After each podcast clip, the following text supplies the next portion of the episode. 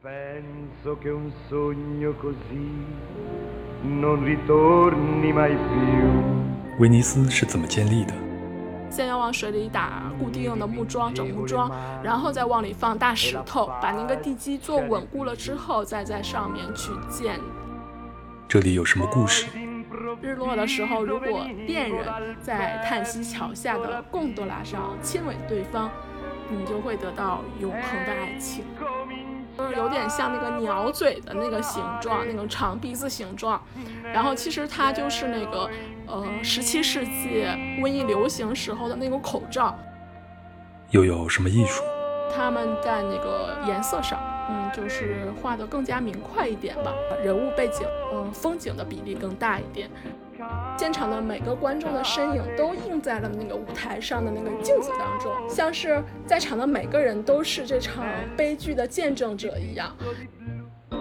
在这儿做行为艺术是什么体验？有一只鸽子飞进来了，然后它那个动作是跟我一样的，然后那个画面还定格了到那个瞬间。在这里品味威尼斯，交响乐呀、协奏乐啊、什么奏鸣曲啊，这些其实就是离不开意大利的古典音乐的，这些音乐离不开威尼斯。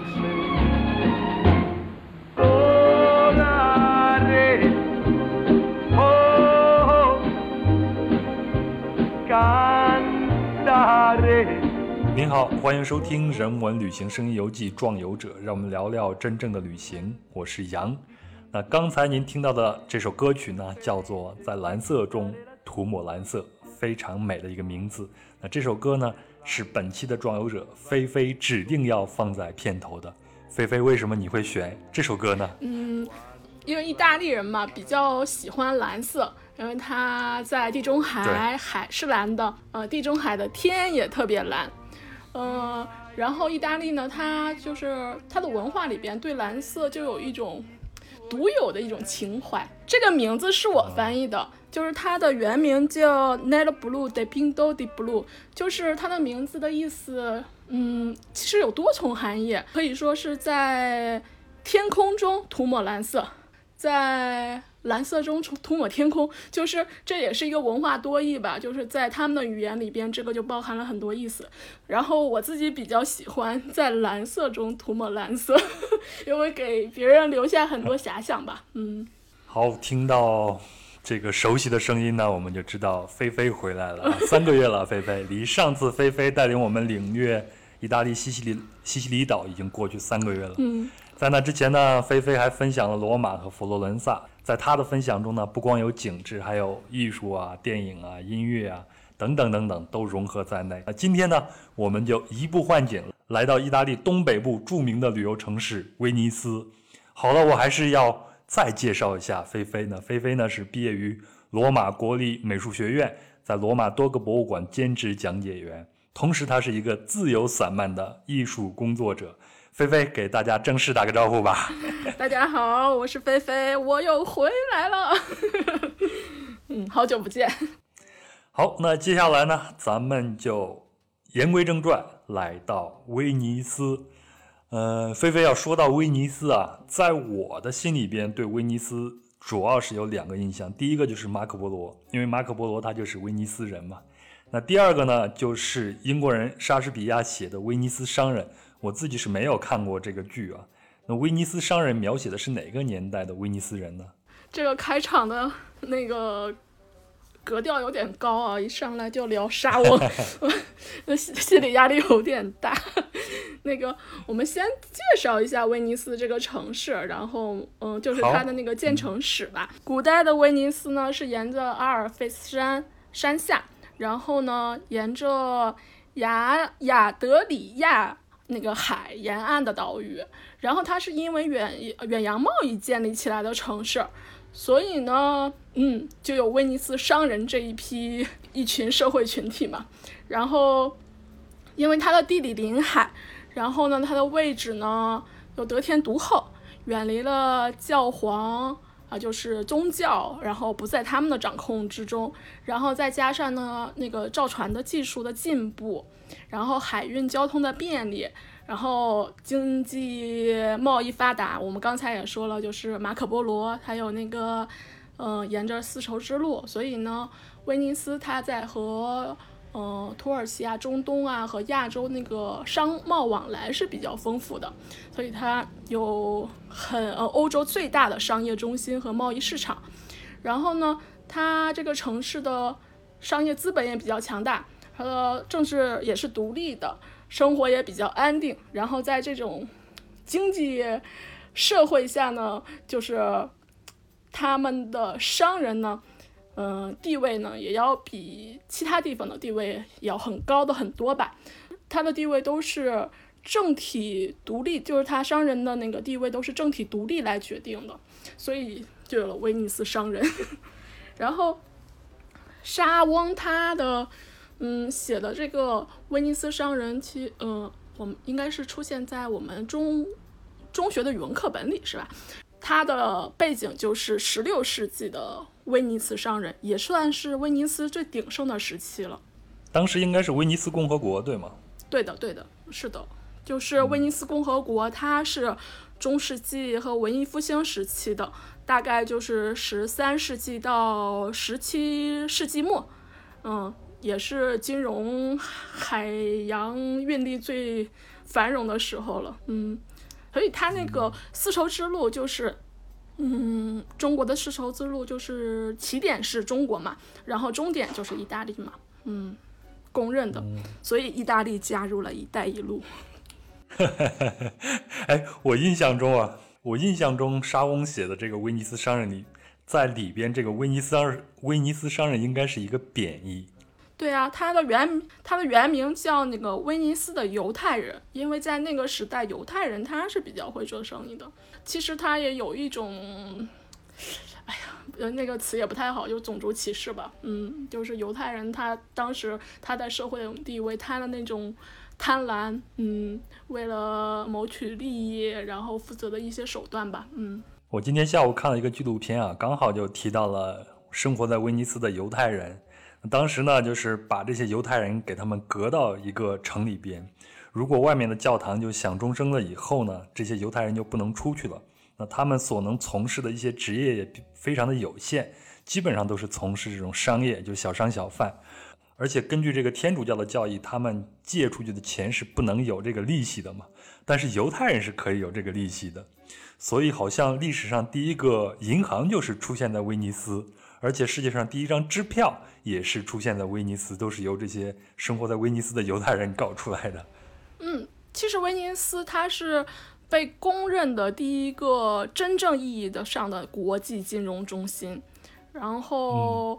因为它的城市也比较富裕嘛，就是做生意嘛。还有一个很有意思的、嗯、我以前看了一个小八卦、嗯、在英文里边我们这个 A A 制不是叫 Go Dutch 嘛、啊，就是去荷兰的意思、嗯、啊。但为什么叫做 Go Dutch 呢？是因为当时的荷兰人也是海上贸易非常的发达，那这些搞海上贸易的这些商人呢，就会跟就会跟这些威尼斯商人一起做生意。那做生意大家见面了就说，哎，咱们一起去吃个饭呀什么的。但是你可能头天吃完饭以后，第二天大家就各奔南北了。就所以说，如果你今天请他吃一顿饭，下次你们都见不着了，那你不就亏了吗？所以当时的人就就是分别付钱。嗯，然后呢，就把它叫做 Go Dutch， 这个也跟威尼斯人有关系。天，你看威尼斯给世界文化做出了多少贡献呀！哎，那好像罗马也有一个威尼斯广场，是吗？嗯，是的，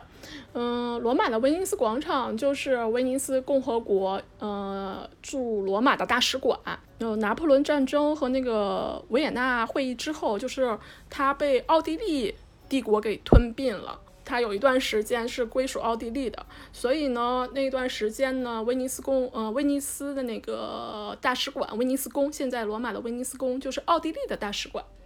然后后面是十九世纪中期，就是在意大利的独立战争之后，就是全民公投，然后意大利才，呃，威尼斯才回到了意大利，嗯，成为意大利的一部分。我看一下资料，它应该是。呃，大概是五百多公里，由一百一十八个小岛组成的城市，而它的整个城市建立在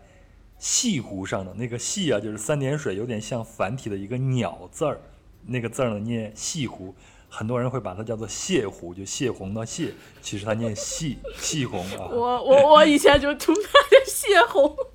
泄湖泄湖，嗯。其实人家叫做戏湖、嗯、再给大家教一个知识点啊，什么叫做戏湖呢？嗯，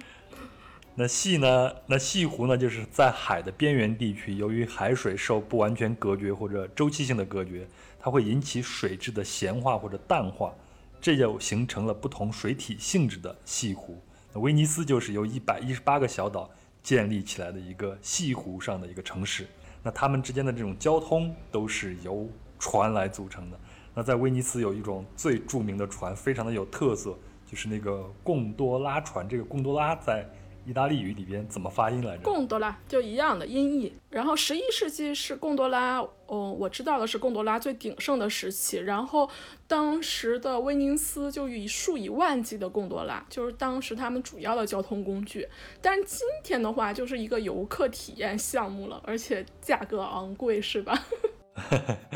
听说这个贡多拉还都是被黑手党给控制的。其实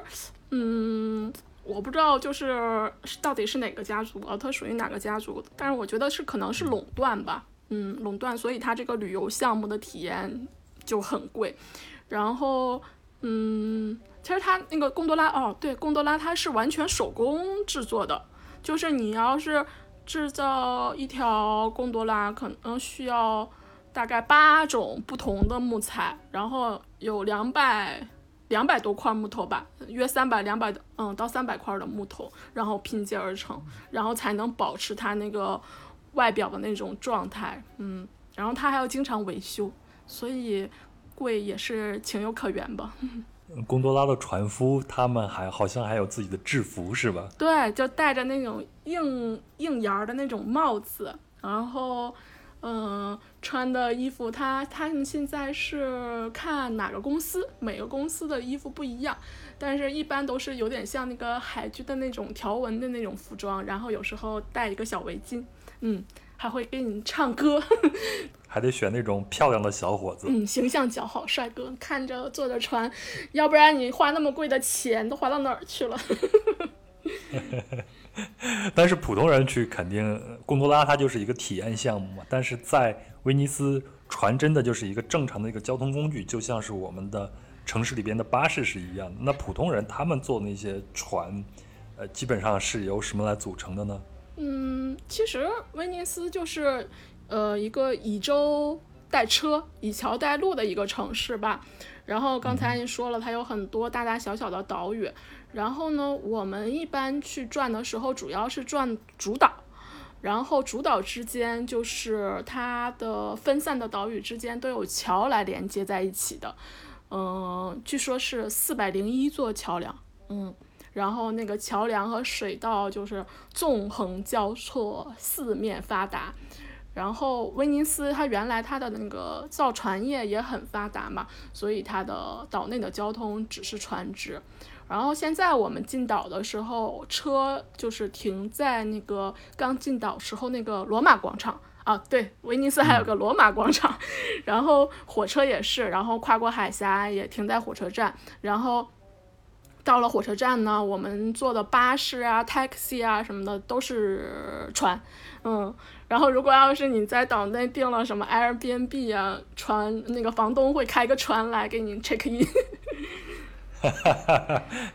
而且我觉得在威尼斯这个主岛上去走路迷路的几率非常非常的大啊，就是它那个没有方向，然后纵横交错的，嗯，不是那个房子也不是正南正北的那种方向吧，嗯，然后有时候房子建筑物比较高，就遮挡了视线，就容易迷路。是的，就是它，而且它那个路是有时候是有带弧度的，带弯度的，不是那种直直直的路，嗯。那说到这个船呢，我还说一下，我今天下午看这个纪录片啊，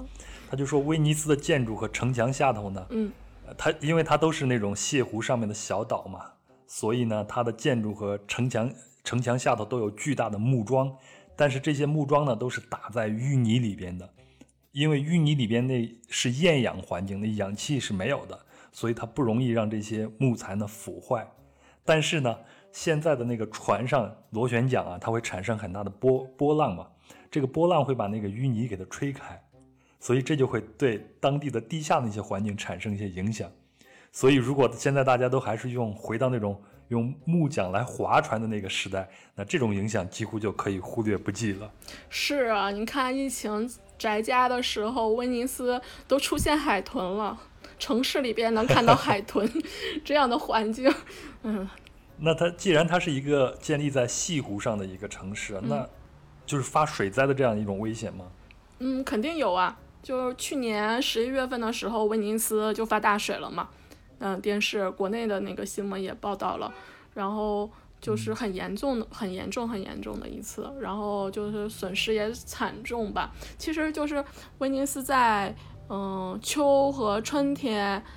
它是一个洪水泛滥的一个时期，但是就是很难见那个这么大的一个洪水，就据说是一千两百年之间的第六次大洪水。其实它是它是有潮汐预警的，就是如果你要是在威尼斯旅游的时候，它有那个洪水，它会有预警的。然后这个时候你就要回到酒店，嗯、呃，要远离那个就是海边。那我觉得啊，除了这个水灾是威胁到威尼斯的一种因素以外，另外一个我觉得应该就是旅游业了。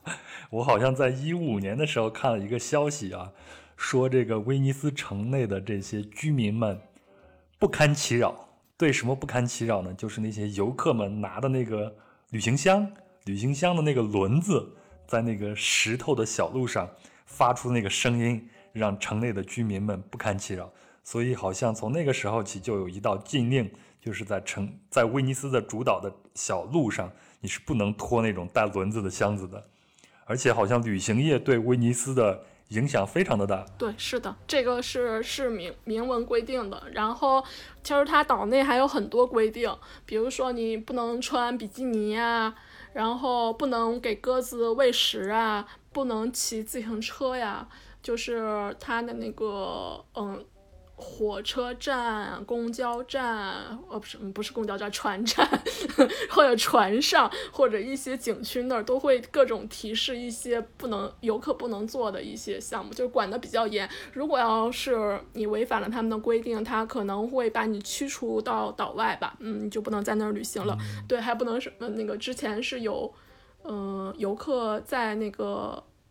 嗯，美国人在那个河里游泳。然后还烧烤，然后就被撵出去了。前几年我看有很多的调查榜都显示，世界旅游业的呃一些调查，就是业内的调查，最不受欢迎的游客就是美国游客。但是现在中国游客已经开始后来居上了。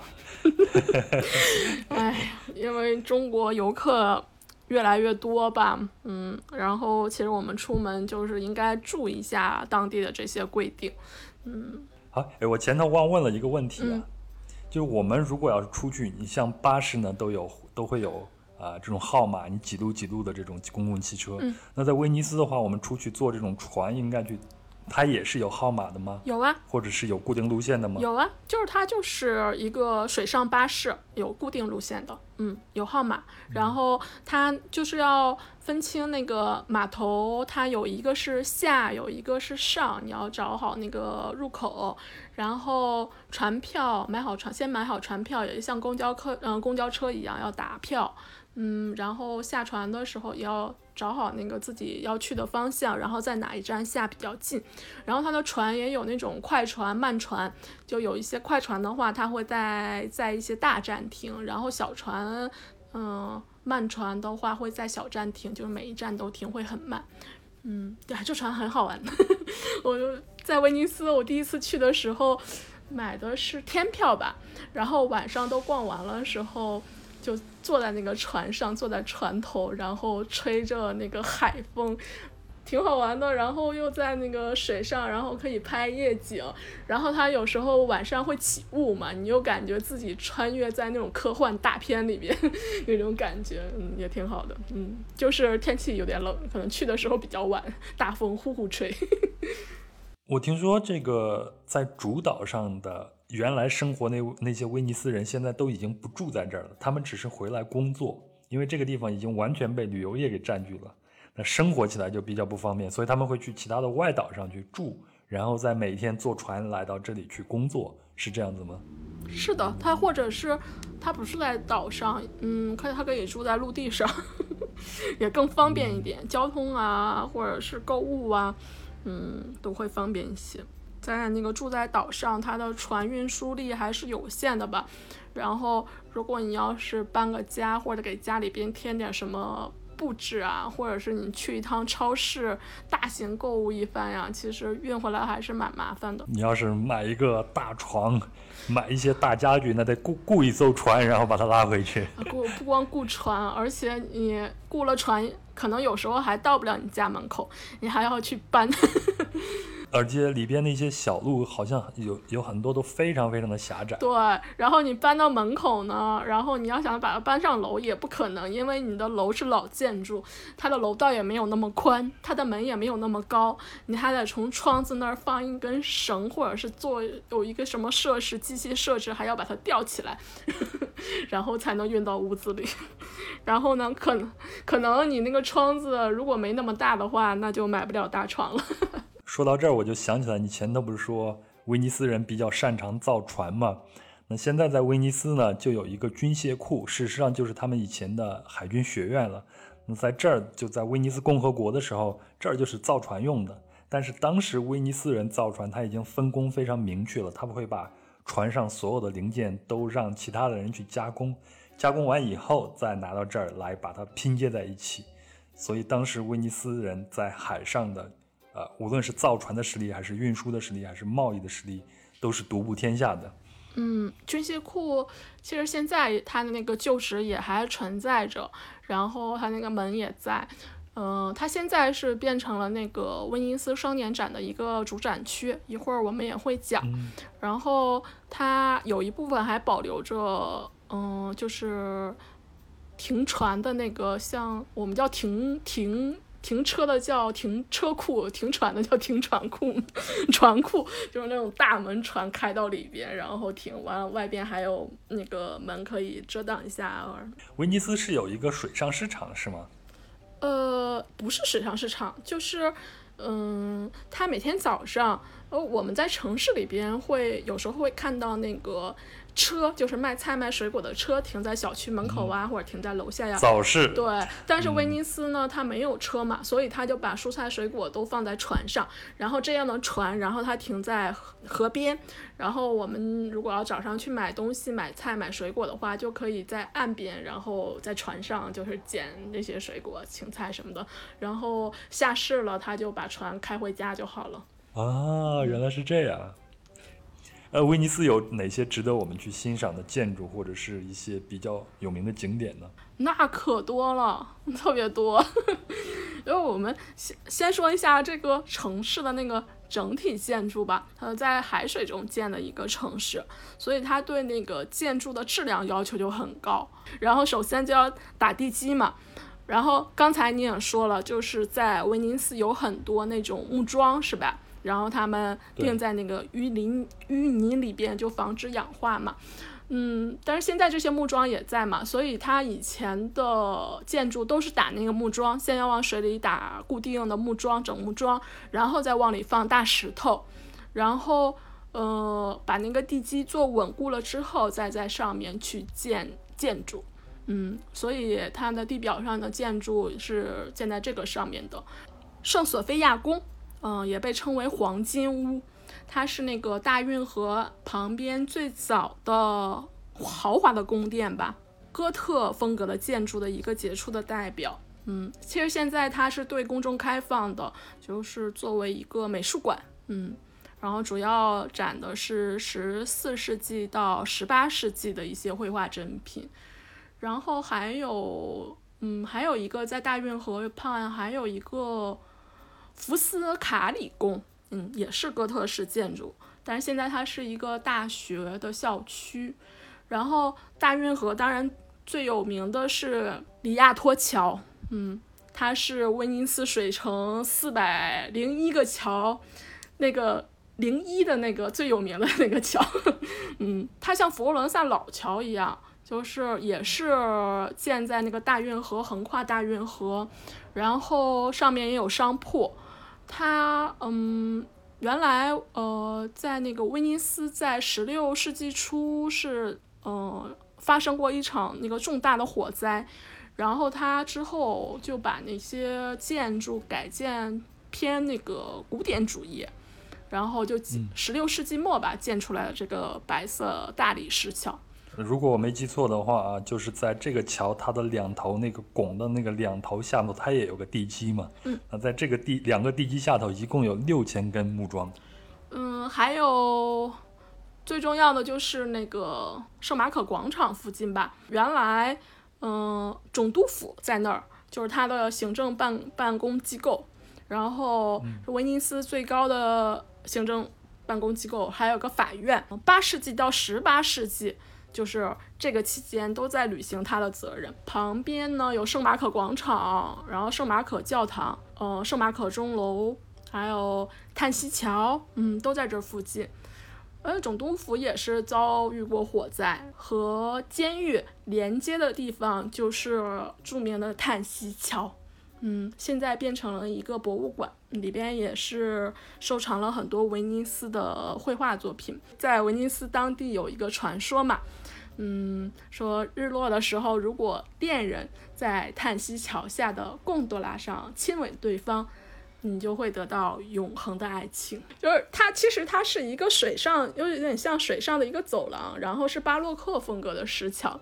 然后原来就是犯人在总督府接受过审判之后，然后就经过总督府那个由叹息桥，然后走向那个死牢。然后呢，他走在这个桥上，就是有一种嗯生死隔绝的那种感觉，就奈何桥，就是最后再看一眼这个世界。对，你看看，因为他那个桥是封闭的桥，然后你也跳不出去。然后呢，但是桥上有个小窗户，你从那个窗口往外望呢，就是威尼斯，然后不禁长叹一声，唉，然后就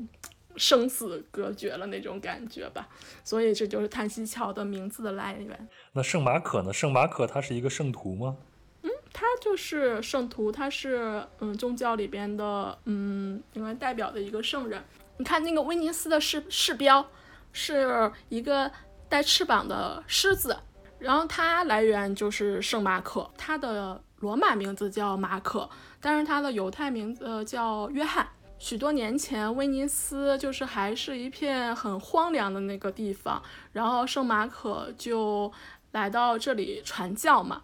然后传教的时候呢，他就在海边，当时遇到了暴风雨，然后就把它刮到了那个船刮到了沼泽里边，就搁浅掉了。然后他就以为自己就是逃不过这一劫了嘛，他就向那个上天祈祷。然后呢，但是这个时候呢，他天使听到了他的召唤吧，就说嗯、呃，愿你平安呀马可，然后你和威尼斯共存。然后所以呢，这样呢就是嗯他就变成了威尼斯的守护神。所以威尼斯的市标就是圣马可的那个，就是他旁边的那个算坐骑嘛，嗯，就是那个狮子，然后拿着一本马可福音。但是呢，去世在埃及，所以威尼斯商人就把他就是神通广大，把他的遗体从埃及偷了回来，嗯，就安放在圣马可教堂里边，真的是偷了回来。教堂的旁边还有一个圣马可钟楼，然后这个是威尼斯最高的建筑，它高 九十八点六 米，所以你可以爬到上面去看威尼斯全景。嗯，要是爬不动的话就坐电梯。就是以前是那个码头的瞭望台，因为它可以很高，可以看到很远嘛。就是那个圣马可呃教堂旁边的圣马可钟楼，啊、呃、不是时钟塔是钟楼，不，我们刚才说那个高的是钟楼，这个叫时钟塔。然后它是威尼斯一座早期的文艺复兴建筑，嗯，在那个圣马可广场的北侧，它的那个塔顶上面有两个青铜的摩尔人，嗯、呃，一个呃穿着那个羊皮衣，然后腰间有一个锤子，一到整点的时候呢，有一个老者还有一个年轻人，他们就出来叮叮当当来敲钟，然后来报时嘛。嗯，然后这个建筑就是它的那个钟，就是原来的，它上面铸造嗯有那个时间，就标志是一四一四一四九七年，嗯，就标在上面了。嗯，如果你要是看完这些建筑之后想去 shopping 的话，就从那个钟楼下面的拱门走进去就是商业区了。说到这个 shopping 这个事儿、啊嗯，我在那边看到了很多卖那种面具的商店。我当时第一眼看到的时候，我不敢进，你知道吗？啊，因为我觉得这是一个情趣商情趣品商店嘛，有点不太好意思进去。后来才知道，后来才知道这是威尼斯人的一个传统的面具。嗯，给我们讲讲这个面具吧。好啊，威尼斯人钟爱的面具，以前宗教节日欢庆，或者是欢庆战争、嗯、庆祝战争胜利的时候，大家都是穿着那个传统的服装，然后戴着面具到街头狂欢。其实这也就是那个威尼斯传统节日威尼斯狂欢节的一个雏形。大概是在十二世纪的时候，十二世纪初的时候就有这样的狂欢节了。但是后来呢，他就遭到了政府的制止，嗯，出台了法律啊，就是有点像我们今天就是很多国家的蒙面法那一样吧，就是怕一些不法之徒、一些坏人啊，他掩饰自己的真面目，戴着面具去干一些自己呃干一些坏事了，破坏这些社会的一些事情。然后还有就是宗教场所，你也不能戴着面具啊，就是对宗教的一个不敬，是吧？然后是，嗯，它禁止了很长时间，但是大家对这个面具文化依旧热爱啊，还有那个狂欢节呀、啊，你怎么能阻止我们嗨呀、啊？然后在那个十八世纪呢，又允许大家了，然后威尼斯的面具文化就开始盛行。然后在日常生活当中呢，男女老少都可以戴着面具，披着斗篷，穿着传统服装，然后出门。嗯，所以这就是威尼斯狂欢节最早的城市嘉年华。哎，你有没有去参加过威尼斯的狂欢节呢？我没有，我原来是今年想去来着，但是今年就是二月末的时候，正好是意大利的疫情就是刚开始爆发的时候嘛，嗯、所以我就没敢去。嗯，但是我参加过罗马的狂欢节，然后也是嗯类似，就是穿着那个传统的服装，也有面具，然后戴着假发。威尼斯的面具它主要分成两类，就是有一部分是狂欢节的，就最多的那一部分，还有一部分其实它是戏剧表演用的。然后就像早期希腊呃悲剧一样，就是要戴面具。然后威尼斯他那个戏剧表演多数是喜剧，然后他就戴那个半脸的面具，呃，也有全脸的，全脸的是主要是用于狂欢节，嗯，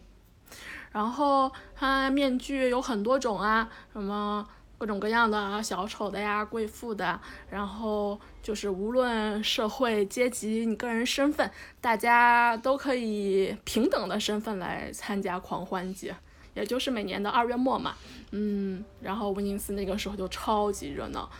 其实，其实，嗯，话话说回来，其实今年的就是意大利的疫情爆发的那么快，在二月份，其实也是跟意大利的这种狂欢节文化有关，因为那个时候大家都是去北面，或者是就整个意大利都多了很多活动。然后就加加速了这个人口聚集吧，嗯，所以那个时候就疫情就突然爆发的很快嘛，嗯。那你在罗马参加狂欢节的时候，那个狂欢节就是大家穿上这种传统的衣服，戴着面具，然后在街上走来走去吗？还是会有一些其他的活动，或者说表演？有，罗马它有赛马。然后也有那种就是大型的表演，有像花车，但是威尼斯它不是，威尼斯它是花船嘛，它白天的时候就是很多人穿着那个服装在街上，呃，在大街上游走，然后还有那种类似我们中国赛龙舟的比赛，嗯，而所以中国的端午节会跟意大利的一个传统保留项目就在这边，就会有那个赛龙舟的比赛。然后我还看那个书上说，就是在文艺复兴时期这种那个呃赛州的比赛其实都是少女参加就五十个金刚芭比嘛然后去划船，一起去划船，哎呦我也不知道。然后他那个晚上的时候就是特别热闹，然后在河道里边就有很多花船，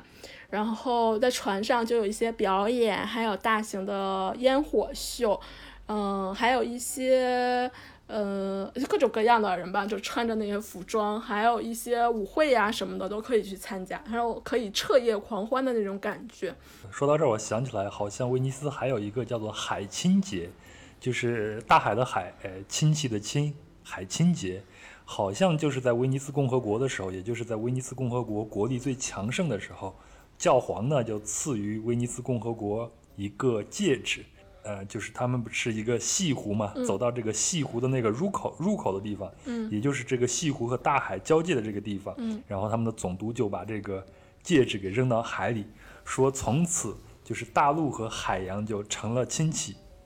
然后呢，大海就是我的妻子了，就说我们就已经征服大海了，大概就是这个意思。嗯，所以到现在威尼斯还有这样一个传统节日叫做海亲节，它应该是在复活节后有。我忘了是多少天有一个节日，就是海亲节，也是大家划着船，然后到这个外海的这个地方，往海里边去扔一个戒指。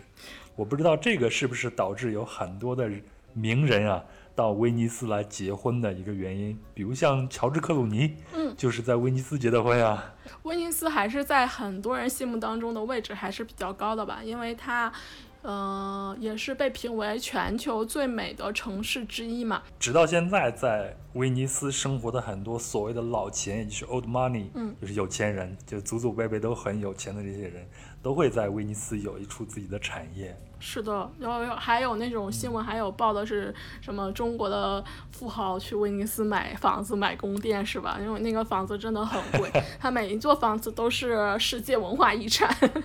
嗯，好，咱暂时摆脱这个铜臭啊。对咱们没有钱的人来说，这个算什么呀？我们聊聊艺术，聊聊艺术。我我那个什么，我还想说一个，就是那个面具里边。嗯，有一个很特别的面具，就是有点像那个鸟嘴的那个形状，那个长鼻子形状，然后其实它就是那个呃十七世纪瘟疫流行时候的那个口罩，它在那个应该你也看到过、哦、就是有一个长长的鼻子像鸟嘴巴一样，然后它那个长鼻子里边就是放满各种草药啊香料啊，就是那个时候然后医生或者是一些嗯收尸的人员就是他们戴的吧，然后外边披着一个黑袍子、oh. 所以有时候你看什么黑死病，就是那种以前的老画报什么的，就会有这样的一个形象，嗯，在那个书里边那种铜版画出现过。嗯，你这又唤起了我的一个记忆、oh. 就是在中世纪黑死病的时候呢、嗯、当时的威尼斯就规定所有的船只要进入到威尼斯的时候都得到那个西湖的那个入口处、嗯、在那儿呢有一个小岛、嗯、但当时他们就让所有的小所有的船只都在那个小岛这儿靠岸，所有的人都上到小岛上，然后在这个小岛上隔离四十天，这是有史以来记载的最早的隔离的一个举动。而且我记得当时他们为了给这些船上的这些消毒，他们就会用热水啊，还有会用这个醋啊，还有会用其他东西去熏蒸啊。你想想我们零三年的时候非典的时候，我们也是在家里用这个醋去熏自己的屋子，我不知道您还有没有这个记忆啊？有咱聊点雅的、嗯、咱们聊聊艺术、嗯、在威尼斯也是有他自己的画派的对吗？对，威尼斯画派它是其实是文艺复兴时期一个、嗯、主要的一个画派之一吧，但是它也挺特别的。首先还是聊回威尼斯商人吧嗯，离不开这个铜臭味儿了艺术它也需要钱它才能搞起来呀。呃，其实威尼斯商人就成了那个威尼斯画家的艺术赞助人，他的资助人。相比于教会呢和皇室呢，他们就偏向自由，就是更自由一些。嗯，然后主题也就脱离了那些嗯特别束缚的那些主题的困扰吧。然后威尼斯还有钱，他也喜欢享乐世界，然后他就更关注大自然，关注铁院风光。然后你看威尼斯它的建筑啊，它在水上，然后它的日落又那么美，所以呢它的大自然的颜色又很丰富，然后他就画了很多与自然相关的一些绘画作品。嗯，还有人与自然那种和谐画面吧。嗯，他会把人画的稍小一点。嗯，但是呃我们也说了，威尼斯它是一个很特别的城市，所以很多人都想拥有嗯威尼斯的风景画。嗯，就像我们今天出门看到什么好看的明信片呀，嗯，呃以前没有影呃以前没有那个影像图片，他就想买这些风景画来作为一个收藏吧。嗯，所以导致了威尼斯的风景画在全世界就很受欢迎。代表作就要说回以前，就是因为它后面的风景就比较比较多了，但是要是跳回去，跳回文艺复兴，就是在十六世纪的时候，嗯，它有那个画家乔尔乔内，还有提香，提香的展还在中国办过呢。嗯，那个时候他们是大家了，然后他们在那个颜色上，嗯，就是画得更加明快一点吧。嗯，就像我说的那样。呃，人物背景就是，呃，风景的比例更大一点。像乔尔乔内就有那个沉睡的维纳斯、暴风雨，然后提香呢，他也画了一些呃大型的壁画，什么圣母升天呀，呃，欧罗巴贝杰呀。他的威尼斯画派对后面的巴洛克时期的画家的有很大的影响吧，嗯。然后威尼斯也有一个美院，也是意大利传统美院之一，然后美院有一个博物馆，嗯，然后也收藏了很多大量的威尼斯画派的作品。有一个比较有名的作品，就是其他我们不说了，但是比较有特别的一个作品就是达芬奇的素描手稿，呃威特鲁威人就在那里边，但是他很少拿出来展览，就是可能两三年展一次吧。然后去年是达芬奇的去世一百周年纪念嘛，所以我去我就看到了，还蛮惊喜的。然后意大利版的欧元一欧元后面的图案就是这个图案，嗯、呃，是一个人体比例。然后回忆一下，就是它后面有一个圆，有一个方，也有点像中国那种天圆地方之说吧，就是人和大自然怎么样一个相处，然后人体比例，还有什么建筑比例、黄金比例都能在这个图上能显示出来。我看到这张图片的时候就在想，如果放在公众号上的话，是不是需要打码？你那期放大卫你也没有打码呀。好，那我们就不打码，希望不要被审查出来。哎呀，太难了。我们再聊回来聊回来刚才的风景画，因为很多人都想买旅游纪念品嘛，就是想要拥有一幅特别的威尼斯风景画，供不应求了。所以这个时候艺术家就要想办法怎么办呢？然后就是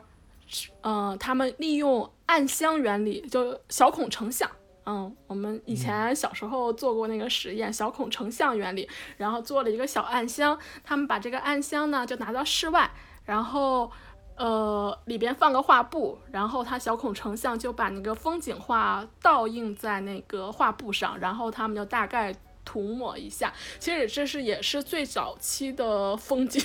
就是写生画或者是风景出出门出门画画那种，嗯、呃，画风景的那种来源吧。然后他们就嗯、呃、用这种方法画了很多威尼斯的风景画。所以你刚才你问我，就是威尼斯风景画有没有什么代表？其实好多好多风景画，就是嗯，全世界大大小小的那种有那个意大利绘画的嗯博物馆里边好多威尼斯风景画。嗯，然后这个原理也就是我们今天那个投影机的那个前身应用嘛。嗯，艺术促进于科学发展。嗯，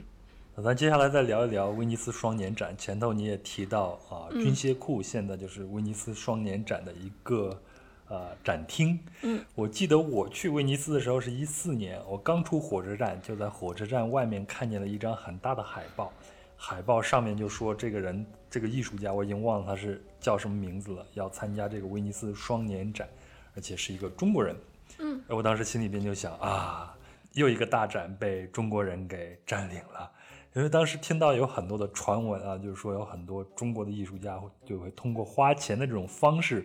去世界各地的著名的展上去展示自己作品来提高自己的身价。威尼斯双年展是可以这样操作的吗？我我哎呀、呃，我这样说吧，嗯，就是它的威尼斯双年展它是分两块的，一个是主展区。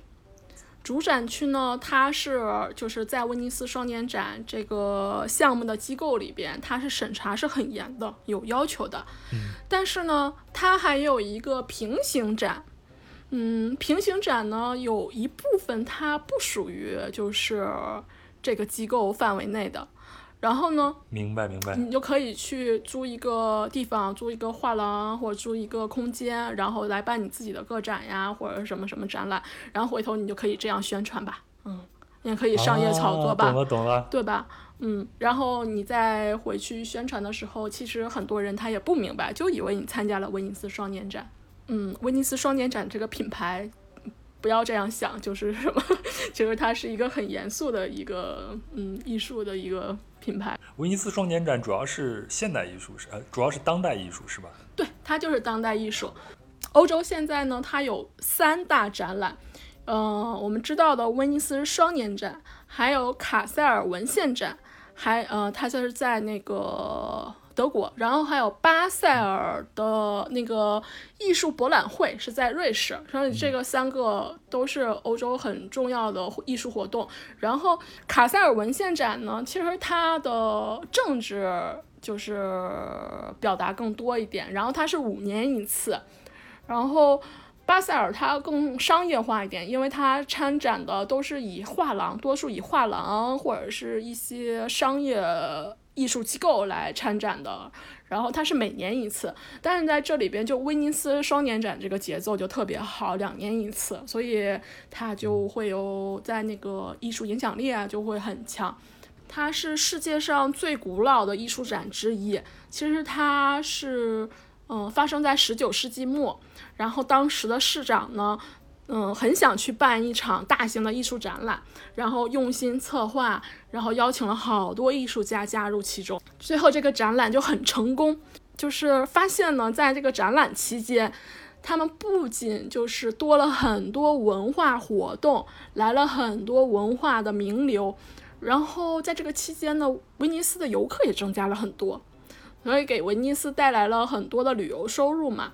然后于是呢，市长就在琢磨着要不要把这个展览继续办下去呢。然后在一八九三年的四月十九号，威尼斯呢就举办了，就是正式的成立了双年展这个品牌，然后开始呃以独立国家体制来推导这个欧洲的这个艺术的潮流吧。然后同年呢，他又举办了当代的音乐展览会，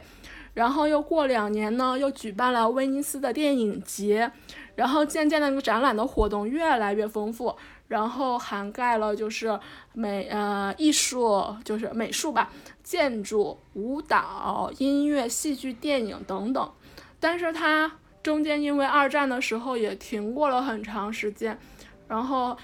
今年也停办了，就是二战之后今年也停办了。然后今年原本是建筑双年展，因为它是隔年的，一年建筑双年展，一年艺术双年展，然后建筑双年展被推迟到明年了。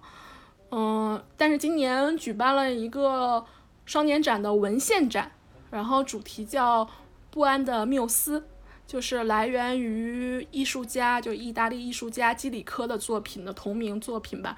嗯，就是让大家去思考战争灾难给我们带来什么影响。你有没有参加过威尼斯的双年展？哎呀，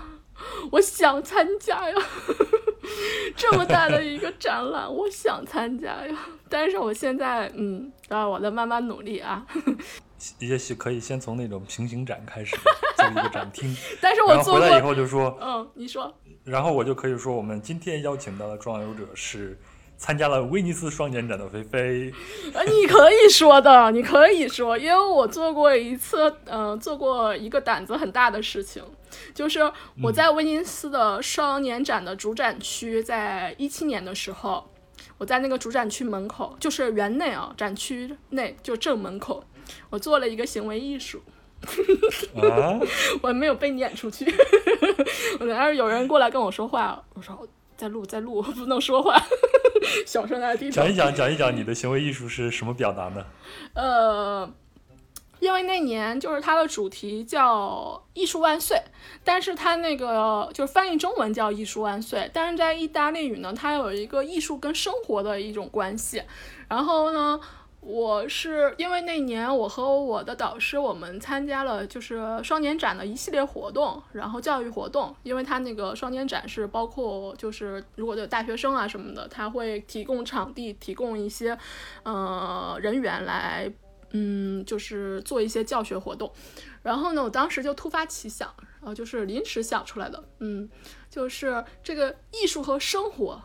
在我的呃现在的生活里边到底是怎样的一种方式，怎样的一种平衡关系。然后呢我就在那个、啊、就在那个展厅里边随便找出来两个纸板，然后写了一个艺术，然后写了一个生活，两个纸板。然后我就像嗯在走钢丝一样吧，我在平衡这个关系，就这一个过程，然后就表达出来。但是也很巧，就是你像走钢丝的时候，你要双手，有时候我没有杆啊，但是我要双手伸平，然后就举着这两个牌子。但是就是这个很巧的时候，是有一只有一只鸽子飞进来了，然后它那个动作是跟我一样的，然后那个画面还定格了到那个瞬间，就是这个感觉也不错。然后。我我我觉得我还是胆子挺大的，但是没有做，但是这个作品没有做的特别过激嘛，就是有的像有一些人做的很过激的作品，肯定就被扔出去了。然后还之后还跟我的老师说，我说嗯，今天我去做了一个行为艺术，然后老师还夸我，对，就应该这样，怎么怎么样的开始说，嗯，老师也很喜欢这个作品。然后我们学校的活动，他还把我的这个照片做成了海报，嗯，贴在我们学校的那个活动栏里边，嗯，这张照片一定要放在我们这一期的推送，呃，公众号的推送里边。哎我很喜欢做行为艺术的，就是当代艺术里边，其实行为艺术我很喜欢。就是近两届的威尼斯双年展，它获那个金狮奖的作品国家馆都是行为艺术的形式来展现的。然后一七年是德国馆，然后上一届是立陶宛。就是我觉得嗯，其实艺艺术发展到今天，就它很多元化，就是很多呃门类都互相融合的。然后嗯，像行为艺术啊，它其实就是以个人，呃，以以人的本体来做表达吧，就是它是嗯 ，body art 和 happening， 就是有身体艺术和那个现场，就是结合在一起的一种表达方式。我也比较喜欢艺术家，也有一个叫阿布拉莫维奇，嗯，不知道你知不知道，就是他有一个在纽约的 mall 嘛，做过一场展览，当时叫那个艺术家在场，然后特别有名，就是他要每天坐在那个展厅中间，然后要跟不同的人去面对面的直视，就彼此看着对方。然后当有一天就是他的嗯前男友吧，乌雷，就今年去世了，就是乌雷，然后坐在他面前的时候，因为他们很多年没有见面了，然后他那一刻眼睛就湿润了，就哭，就流泪了。嗯，两个人最后就紧握手。嗯，就很多时间会流行这样一种方式，就是和你身边的人，然后跟他面对面，眼睛对眼睛，就是互相凝视着对方，去感受对方一个内心世界。这种行为艺术其实还是比较容易让人接受的。对，我之前也在北京也看过一些所谓的行为艺术，有的就非常的激进，呃，就有一些我就不说了。你像有吃婴儿的那种，对吧？哎呀，还有的有直接、那个那个、直接拿一把枪，然后开枪的。嗯。嗯我再说回来，就是他他在佛罗伦萨办展的时候，我去看过他的现场，听过他的讲座，然后嗯。他的那个作品我体验过，就是在他那个展览最后有一个嗯就是观展人可以现场体验的那种一个一个厅，然后当时对面坐着一个意大利的艺术家，我们俩凝视了，据我小伙伴说，我们俩互相凝视了二十多分钟，一动不动，可能眨眨眼睛，但是一直盯着对方眼睛看。然后就也神奇了，我可以给也可以分享一下，就是嗯，刚开始的时候，我可能就看着对方的眼睛，我在想对面这个人我不认识。他是谁？他来自哪里？他叫什么？他有什么故事？他的眼神告诉我什么内容？然后就在思考这些问题。但是后来你思考思考之后，就是这个过程当中之后，就是开始反思自己了。我那年夏天，因为它是秋天的展，嗯，差不多，呃，夏天的时候就是生病了，然后有好长时间不能出门，然后，嗯、呃，我就在那个时候。我后来慢慢的就哭了，就是眼泪就情不自禁的就往下流，我就是感觉到自己内心了，嗯，就是慢慢的你通过别人就看到了自己，就止不住的往下流，然后他觉得，嗯，对方比较绅士吧，就觉得可以终止了，因为姑娘为什么哭得这么惨，不知道为什么。蔡国强也参加过威尼斯双年展，对吗？就是那个放。放烟火的那位蔡国强，嗯，爆破男孩，呵呵，这也是我的偶像了。嗯、然后哦，是吗？其实我其实我一直不懂他的表达，我我我我看不太懂他到底是想表达什么啊。我可以给你讲讲，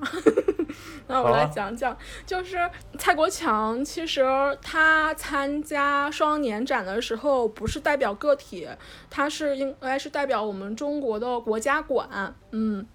然后他参加完之后呢，那一届的金狮奖是给了蔡国强的，嗯，这个荣誉是在艺术家，就是在威尼斯双年展，这个荣誉还是挺难得的，在中国的艺术家。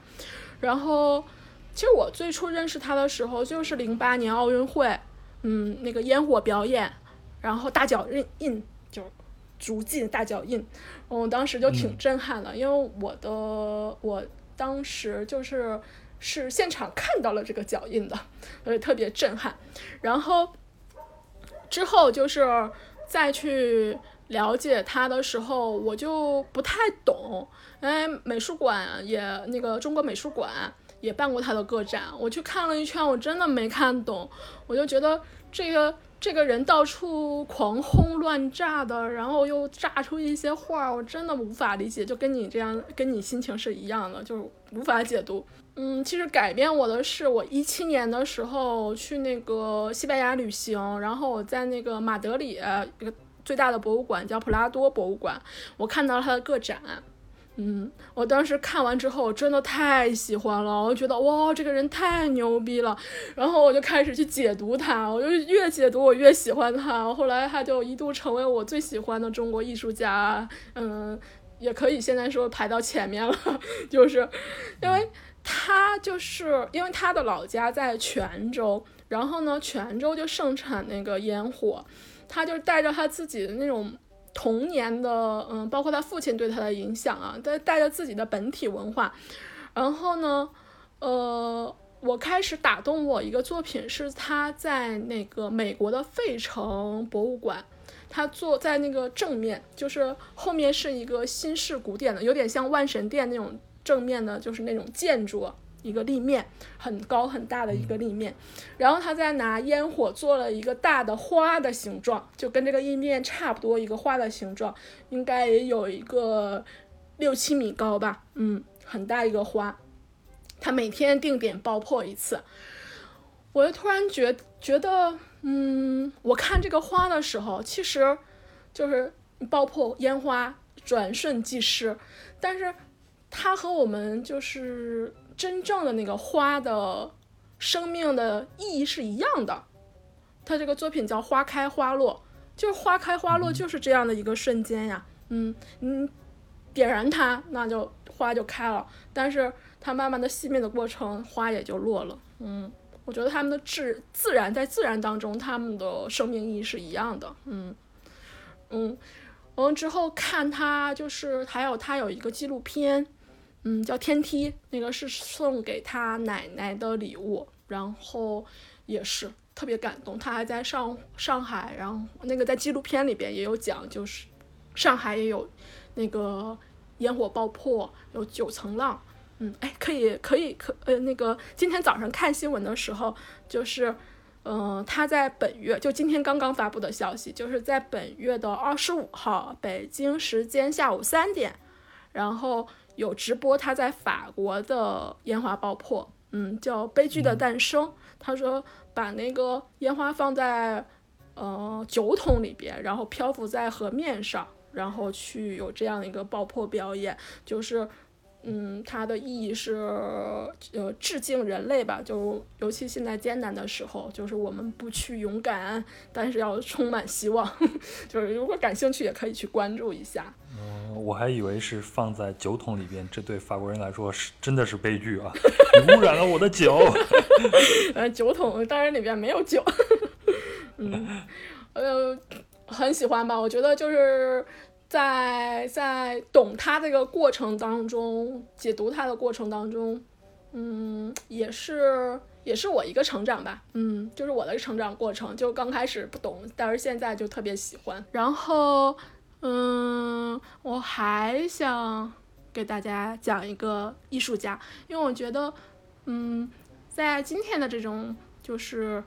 嗯，当前的这种现象当中，我觉得讲他的故事是一个很温暖的故事。二零一七年的时候，在威尼斯的主展区，我看到一面很特殊的墙，然后这面墙上的小画呢，都是像那种办公纸、什么便签纸、办公文件上就是画的画，然后它拼成了一面很高很大的展示墙。然后当时就是也是太多的作品了，就是这个画面冲击感给我记忆力很深，但是我我看了一眼艺术家，我没有过多的去关注这个艺术家。然后这个展览刚刚结束之后呢，也不是就是看完展回罗马之后呢，啊，我才去查，我发现这个艺术家哇好厉害啊，他就是呃意大利和希腊嗯、呃、中间那个小国家叫阿尔巴尼亚，他们国家的总理的作品，拜读了一下他那个个人的一些经历，我就特别震撼。他原来呢，嗯，也是生活受了点挫折吧，然后就跑到了巴黎去做艺术，去搞艺术。一九九八年的时候呢，刚刚办完画展，然后呢，走在街头上来逛巴黎，他就突然接到了一个电话，嗯，是来自。祖国的就是当时的总理的电话，然后就说诶他叫埃迪拉玛，嗯，然后就打电话说喂你是埃迪吗？我是总理啊，然后你最近忙不忙呀？然后埃迪就说嗯还好还好，你整天画画闲来去喝喝酒啊，然后总理大人给我打电话有什么关照啊？他说嗯你要是有空回来就是建设建设国家嘛，然后这有一个职位觉得很适合你嘛，就是我们国家的文化部部长。艾迪就说哇这么草率吗？我没有经验呀，我只是个艺术家，我只会画画，我没有做过官啊。但是呢总理说嗯就是就喜欢你们这样没有经验的，你就回来吧，年轻的同志来搞搞新意，来给我们增加一下这个艺术的氛围嘛。于是呢当时的艾迪呢就是三十四岁，然后他就回到了自己的祖国阿尔巴尼亚，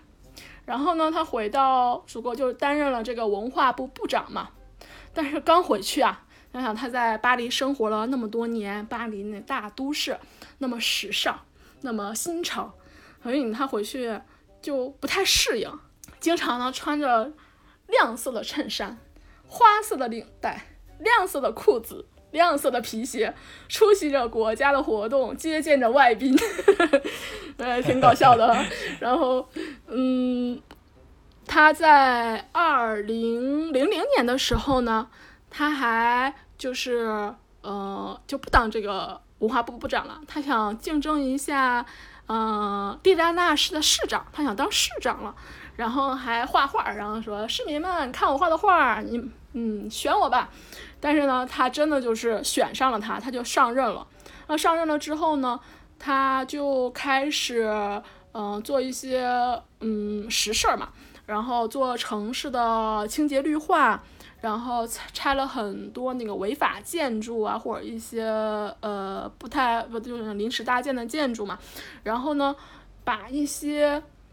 那种老旧的破旧的或者斑斑驳驳的那些居民楼啊，它的外表刷上了黄色、绿色、紫罗兰色，就是和艺术一些艺术家还有其他颜色，但主色调是这三种颜色。然后呢就被这三种颜色也被大家称作为就是以它的名字来命名，就是埃迪拉玛色。然后呢它又嗯做了对河道啊什么垃圾啊，就城市大规模的建设都开始美化这个城市吧。刚开始他去实施的这些呃就是他的工作的时候，这些项目的时候其实并不是很顺利，也遭遇了很多人的质疑，但是他一直相信就是艺术是可以改变这个国家，然后去给大家营造一个很好的氛围的。然后在这种嗯项目实施的过程当中就增添了很多就业岗位。然后呢实施嗯做好项目完成了之后呢，然后嗯，大家也会更热爱自己的生活环境吧。它也被评为了就是二零零四年就是当选为世界最佳市长，然后呢他就又升职了，他当上总理了然后总理他就把这些项目呢在全国都要搞起来了。他在任职期间改变了一个国家的一个嗯命运吧，就是丰富了这个国家，然后他也嗯，这国家也变成了现在的欧盟候选国，嗯，也给他们的旅游、他们的文化增添了很多色彩。然后他还上过 T E D， 他说大部分政客认为人民很蠢，他们说什么都改变不了，但是呢，大家可以想象这个世界二十年前、五十年前、一百年前是什么样子呢？就文化是一个国家的基础，不是表面的功夫。阿尔巴尼亚之所以有这么大的变化，就是十年前我们的艺术家用橙色去涂抹了一栋房子。当城市公权力在就是这种在消失的时候，其实美对美的追求成为了捍卫者，就足以证明美比暴力更有威力就突然想到了一点，就是为什么就是像你一样，就是你刚才说不太懂当代艺术，但是其实、嗯、其实当代艺术嗯，我突然想到了这一点，就是它像像我们聊过佛罗伦萨，其实佛罗伦萨的文艺复兴时期，如果我们处于文艺复兴时期的话，就换个角度来说，我们是那个时代的人的话，我们怎么看当时的艺术科技呢？其实那个时候的文艺复兴的艺术就是当时的当代艺术，对不对？他们很多人的那种前卫的艺术思潮也好啊，就是在在当时来说可能很多人也接受不了的，也他们也不了解的。然后还有再打个比方说，就是梵高，他在他的那个时代也是不被认可的，但他去世之后呢，他留下来的很多珍贵艺术作品呢，才知道他原来是走在了社会前沿的一个艺术家。其实我们今天处于一个这么多元的一个文化社会，而很多人的思维还停留在一个传统艺术的概念里边，就是当然我不是说说就是我们不应该去了解传统艺术，但是我希望大家去更多的去了解一下当代艺术，因为当代艺术才是表达我们当今社会就是现在的思想的一个文化代表。嗯，它跟我们的生活方方面面都是有关系的。我想说这个然后我原来是学国画，就是从小喜欢画国画，然后其实我来意大利留学，我是想学欧洲传统艺术的，就是我想把它跟中国的一个传统艺术作为一个代呃对比。但是我来之后其实这边都是它的教育都是偏当代艺术的，而且我也看到了更多的当代艺术家嗯，当代人的一种表达，它不是像我们在那个美术馆啊博物馆见到的那些常规的艺术作品。你做的有一期的那个呃主题我特别喜欢，嗯，看过的山村是带字幕吗？是我跟西夏酒馆一起串台做的节目。对，我就觉得那篇标题我特别喜欢，我就觉得哎，就是脑子里面特别有画面感，我就觉得这这拿出来也可以它也是个艺术也很艺术啊嗯，就是方方面面，其实人人都可以成为艺术家，只要用点心或者换一个思路去表达，去多关注一下我们生活，是吧？那艺术可以塑造一个人，那艺术也可以改变一个国家，特别是在现在这个时候啊，艺术也能给全人类带来一些勇气。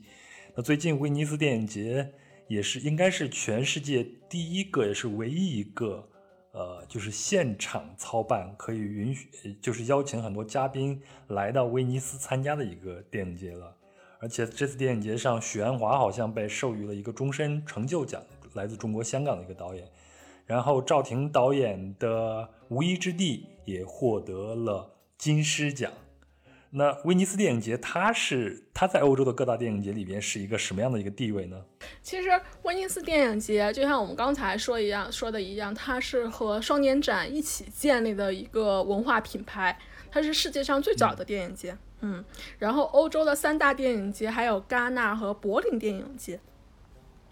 然后今年是第七十七届。嗯，然后电影节在上周刚刚结束，嗯，就在前几天刚刚结束的。嗯，今年特殊吧，所以规模小了很多，然后它那个红毯的环节呢就没有对公众开放，但是那个观影还是可以预约的。然后我特别羡慕在威尼斯看电影的那些小伙伴，然后就是它的主旨就是电影为严肃的艺术服务。嗯，其实它也是强调了一个艺术性，然后他们更关注的是电影的实践者，然后鼓励更多的人呢去创新的手法，就是哪怕你有一点点缺陷的，嗯，他们都是可以接受的。然后他们就这样一个方法吧，去为世界发掘了一大批的电影人。嗯，他每年是在八月的下旬到九月初在威尼斯的叫利多岛上举行，也是就是刚才说的一样，也是上个世纪的三十年代嘛。然后当时呢就是那个时候的欧洲市场，其实它主导的电影是美国的电影啊，我们在那个西西里那一期也聊过意大利的电影。对，嗯，然后后来又在七八十年代呢又重新就是发展起来了，中间就是它有一些战争影响啊。今年就是大家更多关注的，就像我们刚才说的那样，就是关注赵婷和那个呃许鞍华，对，他们俩，因为赵婷获得了金狮奖，嗯，呃，北京大牛，还有许鞍华获得了一个终身成就奖，嗯，还是挺挺好的，呃，华人之光。嗯，你看威尼斯双年展，它的最高奖项也是金狮奖。对。那威尼斯电影节，它的奖最高奖项也是金狮奖。那这个金狮就是我们前头说的那个圣马可的坐骑，嗯、也就是整个威尼斯的象征，对，那个、对吧？因为，嗯、呃，它就是威尼斯的象征。它还有银狮奖啊，然后还有就是有一些什么红色的狮子啊、黑色的狮子，但是最高荣誉就是金狮奖嘛。它也象征了威尼斯，嗯、然后主要是它把这些文化品牌都就是做在一起了嘛，这是一个威尼斯一个大的文化品牌，它每年都有活动，其实这样你就觉得这个城市就就更有内涵了，它的活动一直都不断。接下来咱们再聊聊歌剧吧，就像呃今天的开场那首歌，我还以为是歌剧呢，因为我听的时候就感觉它好像是歌剧的那种方式去演绎的。在意大利我们不能不聊歌剧，那在威尼斯我们会呃怎么去欣赏歌剧呢？或者说我们去哪儿去找到歌剧的痕迹呢？哎，那这样的话我们就在这儿先听一段歌剧吧，我们就先听一段呃威尔第的经典歌剧弄臣，然后中间的呃一首著名的咏叹调呵呵叫女人善变，然后这个版本是帕瓦罗蒂的版本，我们先听一下吧。La donna è mobile, qual piuma al vento, muta d'accento e di pensiero, sempre una amabile, leggiadro viso, il pianto e il riso, e menzognero. La donna è mobile, qual piuma al vento, muta d'accento,pensier, ready 好，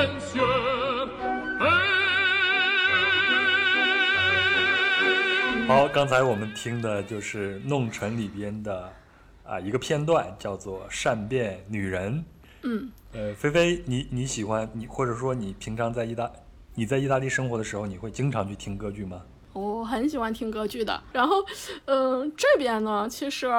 票来说我觉得还稍微便宜一点吧，嗯，然后它有时候是开场之前，就是它如果这场歌剧没卖完票的话，它会打折来卖。嗯，我有时候就会去赶到开场之前去买打折票，但是如果特别火的剧的话，就那种特别好的剧，肯定要买首场的话，肯定要提前预定。你买的最便宜的票是多少钱？二十三块钱，我记得特别清楚。我去看的芭蕾《胡桃夹子》，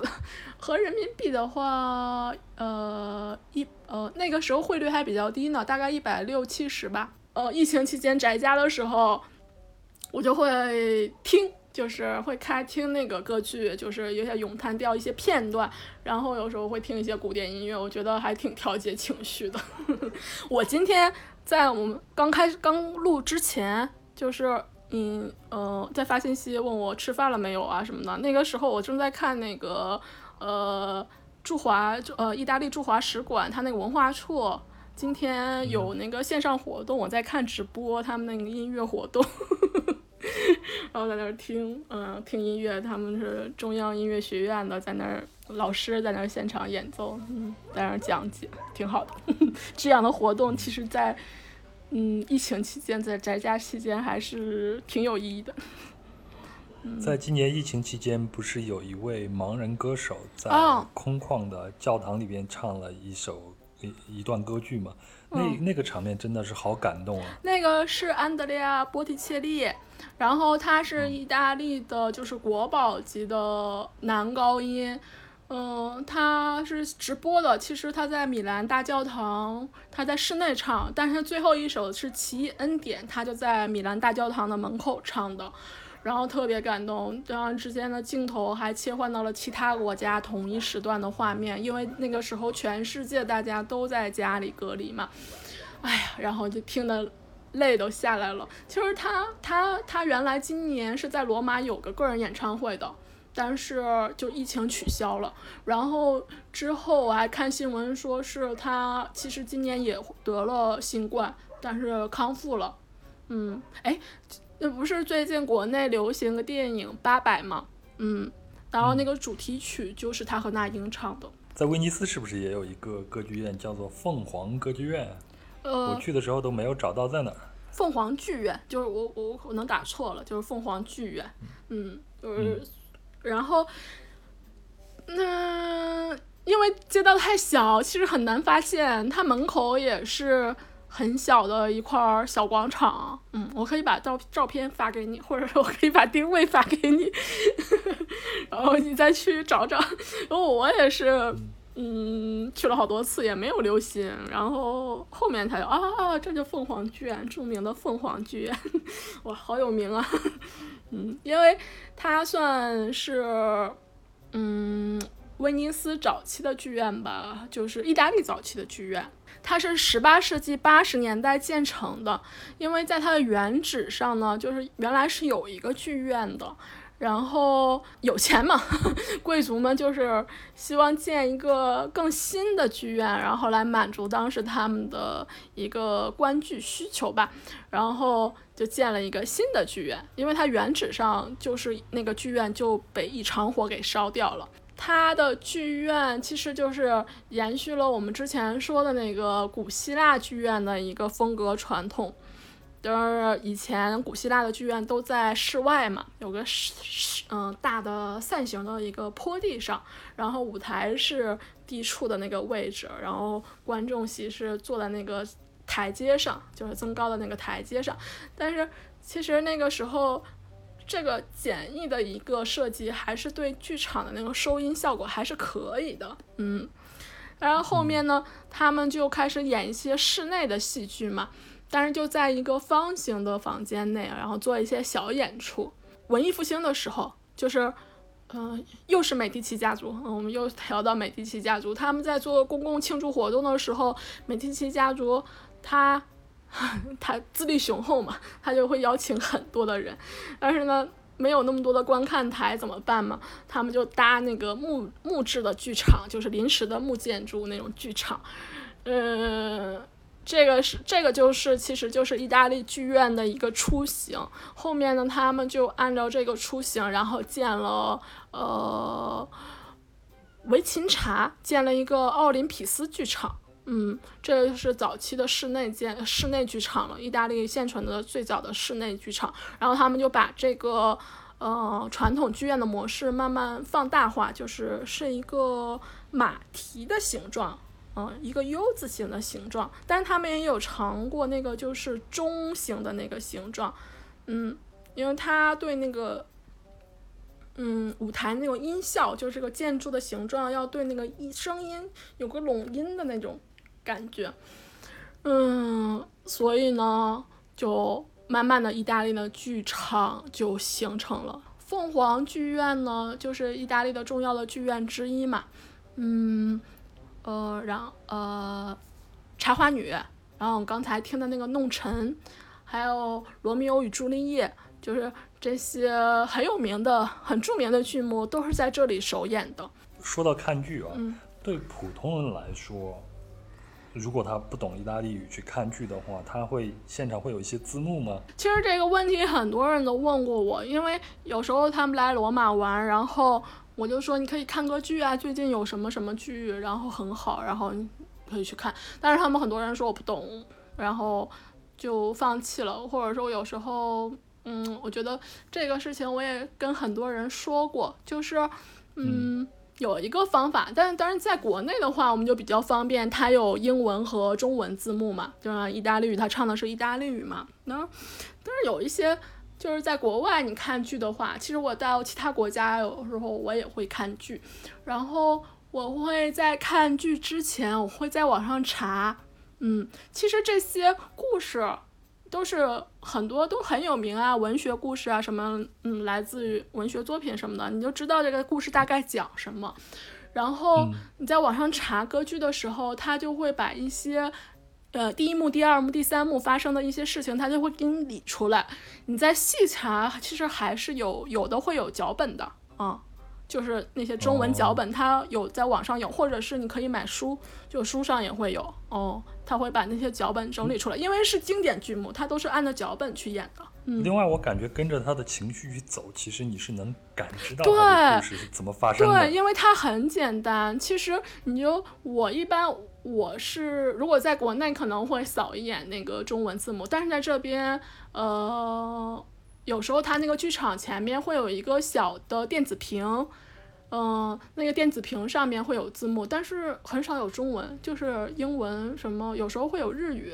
然后呃，意大利语肯定会有的。当然有时候我不会看的，就是我大概记住了这个故事的内容，他们一些故事发展的曲线什么的，你就跟他情绪走，你看演员的表演，你就能理解的。嗯，就是就是很很很。很感人的，就是你自己也是那个体验在那个过程当中。哎，我那去看歌剧还有没有一些我们需要注意的礼仪啊？当然有了，就是你一定要首场的话，嗯，每个国家不一样吧，但是嗯，肯定你要进剧院，尤其是首场，你肯定要穿的比较正装出席，然后呢剧院你肯定要保持安静啊，不能玩手机嗑瓜子，对不对？然后还有要求就是不能拍照，嗯，最后谢幕的时候你可以拍照，嗯，最好是在网上提前购票，然后还有刚才说的那些可以查一些做一些小攻略，嗯，中间有休息的时候也可以去出去休息，嗯，然后我觉得嗯，就是一场歌剧，就是像更重要的是它一场现场体验感吧。嗯，你可以去看演员的表演呀、啊、唱功啊，还有音乐，还有它的舞台设计、服装，嗯，跟着感觉走就好，不用什么想的很高大上。虽然它是一个很高雅的艺术，但是其实它也很接近平民的。我就记得我去那个嗯、呃维也纳去剧院去看剧的时候，人家还卖站票呢然后好多人都站在那儿挤在那儿看剧呢。其实嗯，只要有那个心吧，就是怎么样去都能去看这种艺术作品嗯，我想去聊一个剧，因为就是我们刚才也说呃，有一个经典剧目《茶花女》，它是在凤凰阁剧院首映嘛。然后因为这茶花女呢，我在国内也看过，在这儿也看过，就是会有一个对比。嗯，它是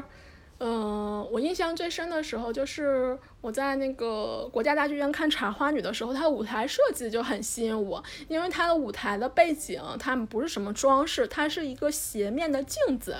它会把那个舞台就是像顶视图一样折射到那个镜子里，然后呢我们就在观众席上就能看到那个舞台的就是演员的头顶的那一部分，还有他的那个场地的地面那一部分的装饰，然后这个空间就很好玩。然后就是我们来听这个剧，来在那个感觉在那个氛围当中。但他最后一幕的时候，这个悲剧发生的时候，那个大的镜子它就慢慢的竖起来了，然后剧场的灯光就慢慢亮起来了，他把现场的每个观众的身影都映在了那个舞台上的那个镜子当中。哦，就是像是在场的每个人都是这场悲剧的见证者一样。然后我来到了意大利，我才知道就是茶花女的是她的首演是在一八五三年，她的首演的演出，她的舞台就是这样的。意大利就是因为她的歌剧她肯定离不开古典音乐嘛，其实、嗯像意大利的音乐，嗯，这是音乐之国呀，嗯，它例如交响乐呀、协奏乐啊、什么奏鸣曲啊，这些其实都是早期意大利的，就是离不开意大利的古典音乐的。当然，就是这些音乐离不开威尼斯，因为威尼斯它有很多音乐家。然后，嗯，我们之前也说过，威尼斯不是被奥地利奥地利地、呃、占领过嘛。然后其实今天我们把那个音乐之都称为维也纳，但是其实维也纳它的音乐就是影响就是来源于威尼斯，然后还有很多知名的音乐家乐团其实都到那个凤凰剧院演出，然后凤凰剧院也有它自己的一个乐团，就是凤凰爱乐团。然后每年的就是从二零零三年它重新开放的时候，然后之后每年的新年都有那个新年音乐会。嗯，然后它是著名的巴洛克作曲家就是维瓦尔第的故乡。嗯，就是他的曲子我们都相当熟悉，就是那是早期的音乐中的经典的经典吧。然后他的那个四季还有暴风雨就经常被演出。呃，新年新年音乐会的时候，就是那个春是必演的，嗯，其实可以放一段。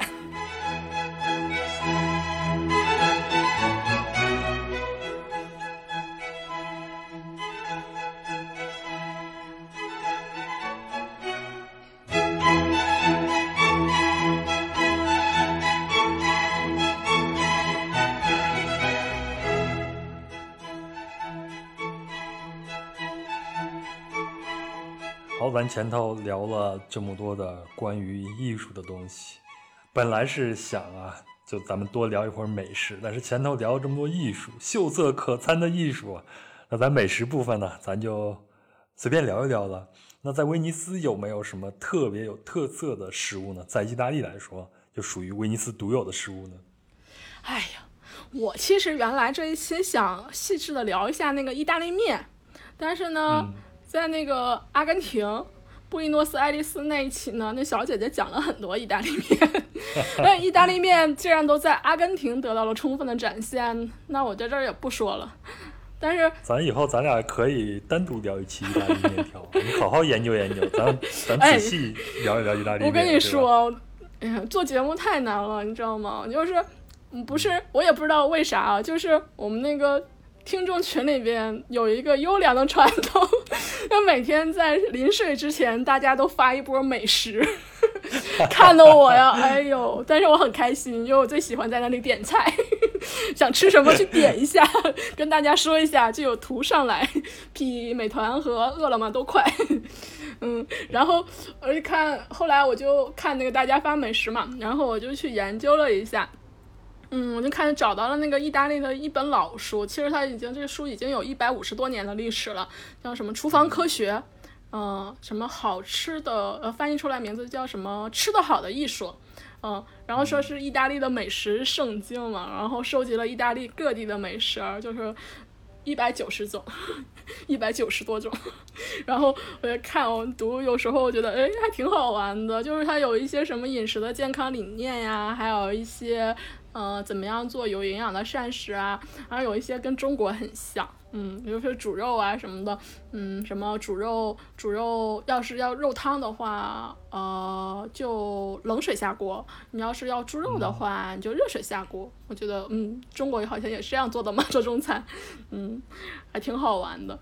但是要是威尼斯的话呢，其实你要聊到也要聊意大利面吧，嗯，因为它的来来威尼斯你要吃的那个美食。Top one 就是墨鱼面，对吧？对，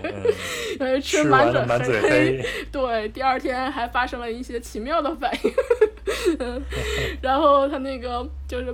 墨鱼汁儿，然后合在意大利面里面，黑黑的面条。嗯、吃的时候低头吃就好，不要随便开口笑。然后吃完记得擦擦嘴。嗯。然后如果要是你不想吃墨鱼面的话，其实也可以选择海鲜面呀，或者意式的海鲜跟烩饭呀，或者一些沙丁鱼呀，还有一个季节菜什么嗯、呃、炸软壳蟹嗯、呃、也可以吃，然后尝一下，然后还有一些生的海鲜也可以选择，嗯，生蚝肯定了，嗯，什么生虾、生鱼、生鱼片，就是意大利式的刺身拼盘，然后日日式的是大船是吧？意大利是大盘子，然后它那个它那个呃刺身里边，嗯、呃、对，双引号就是没有什么蘸料，就是酱油啥肯定是没有了。然后它是拌好的，拿那个橄榄油、一些百香果，还有一些香料什么的，嗯，所以意大利人还蛮喜欢吃日料的，嗯，就是因为他们还是有一些饮食很像的。要是在意大利，如果有机会的话，其实可以去意大利人家里吃饭，因为意大利人他们很喜欢家庭聚餐，然后每家妈妈都有自己的拿手菜，然后有自己的菜谱，传家宝。哎，你也，我记得你也有个传家宝的菜谱，洋式菜谱，嗯，回头拿出来分享一下。然后，哎。咱美食这一部分啊、嗯、我觉得真的咱可以单独聊一期，是吧？意大利的餐饮，对，等咱把所有的城市聊完以后，咱就单独的聊一期意大利的食物，那我补一补，对吧？然后对，你现在你现在有这个美食圣经了，把那个七百九十多种食物从头到尾说一遍就好了。再加上再加上意大利的意大利面，就是关于面食怎么传播过来的。我前段不来讲过一期那个小麦的旅行，里边也大概聊了一下，嗯，就说最早应该是出现在西西里岛的，这个咱把它给捋、哦、捋清楚，还蛮有意思的。嗯，硬粒的麦子。其实意大利人他意大利之所以就在在全世界来说也是以呃以美美食而闻名吧，然后。但是他们对他们的生活一个态度也离不开的，因为他们认为他们的文化概念里边有一个生活在厨房的一个概念，就是很注重自己的厨房。然后嗯，很多意大利人就在餐厅里可能吃一个什么菜会说，哎，这都没有没有我妈妈做的好吃，我妈妈做的什么什么好好吃，嗯，会这样的。其实就这种文化吧，造就了意大利丰富的美食。哎呀，饿了，没吃东西，我要去点菜，我一会儿要去群里点菜。Venezia è inverosimile più di ogni altra città, è un canto di sirene l'ultima opportunità. Ho la morte e la vita tra le mani coi miei trucchi da vecchio senza dignità. Se avessi vent'anni ti verrei a cercare.您现在听到的这首歌呢，是罗伯特·韦吉奥尼的《美》，歌词呢把威尼斯比作自己心爱的姑娘，相伴一生，是对这个美丽的水上城市爱的致意。好了，我们也到了跟威尼斯说再见的时候了，非常感谢菲菲的分享。那她的意大利系列呢还会进行下去，也非常感谢您的陪伴和聆听。那如果您喜欢本期的节目呢，不妨转发给身边的朋友，和他们一起分享旅行的收获。此外，也非常欢迎您在留言区给本期节目留下评论和建议，我会一一回复。那如果您使用苹果播客呢，请给壮游者打个五星，这样会让更多的人知道壮游者的存在。您也可以添加微信幺三四三六九二九九五二，他会将您拉进壮游者听众群。那这里呢，有一大批有意思的人，谈天说地，神游世界。最后，请关注公众号壮游者，本期所提到的细节图片及音乐的名字，都会在公众号里详细呈现。好了，祝您一切顺利，我们下期见。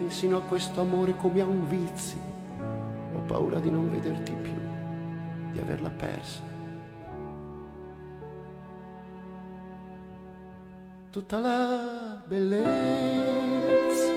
che mi fugge via e mi lascia in cambio i segni di una malattia. Tutta la bellezza che non ho mai colto, tutta la bellezza immaginata che c'era sul tuo volto, tutta la bellezza se ne va in un canto, questa tua bellezza che è la mia muore dentro un canto.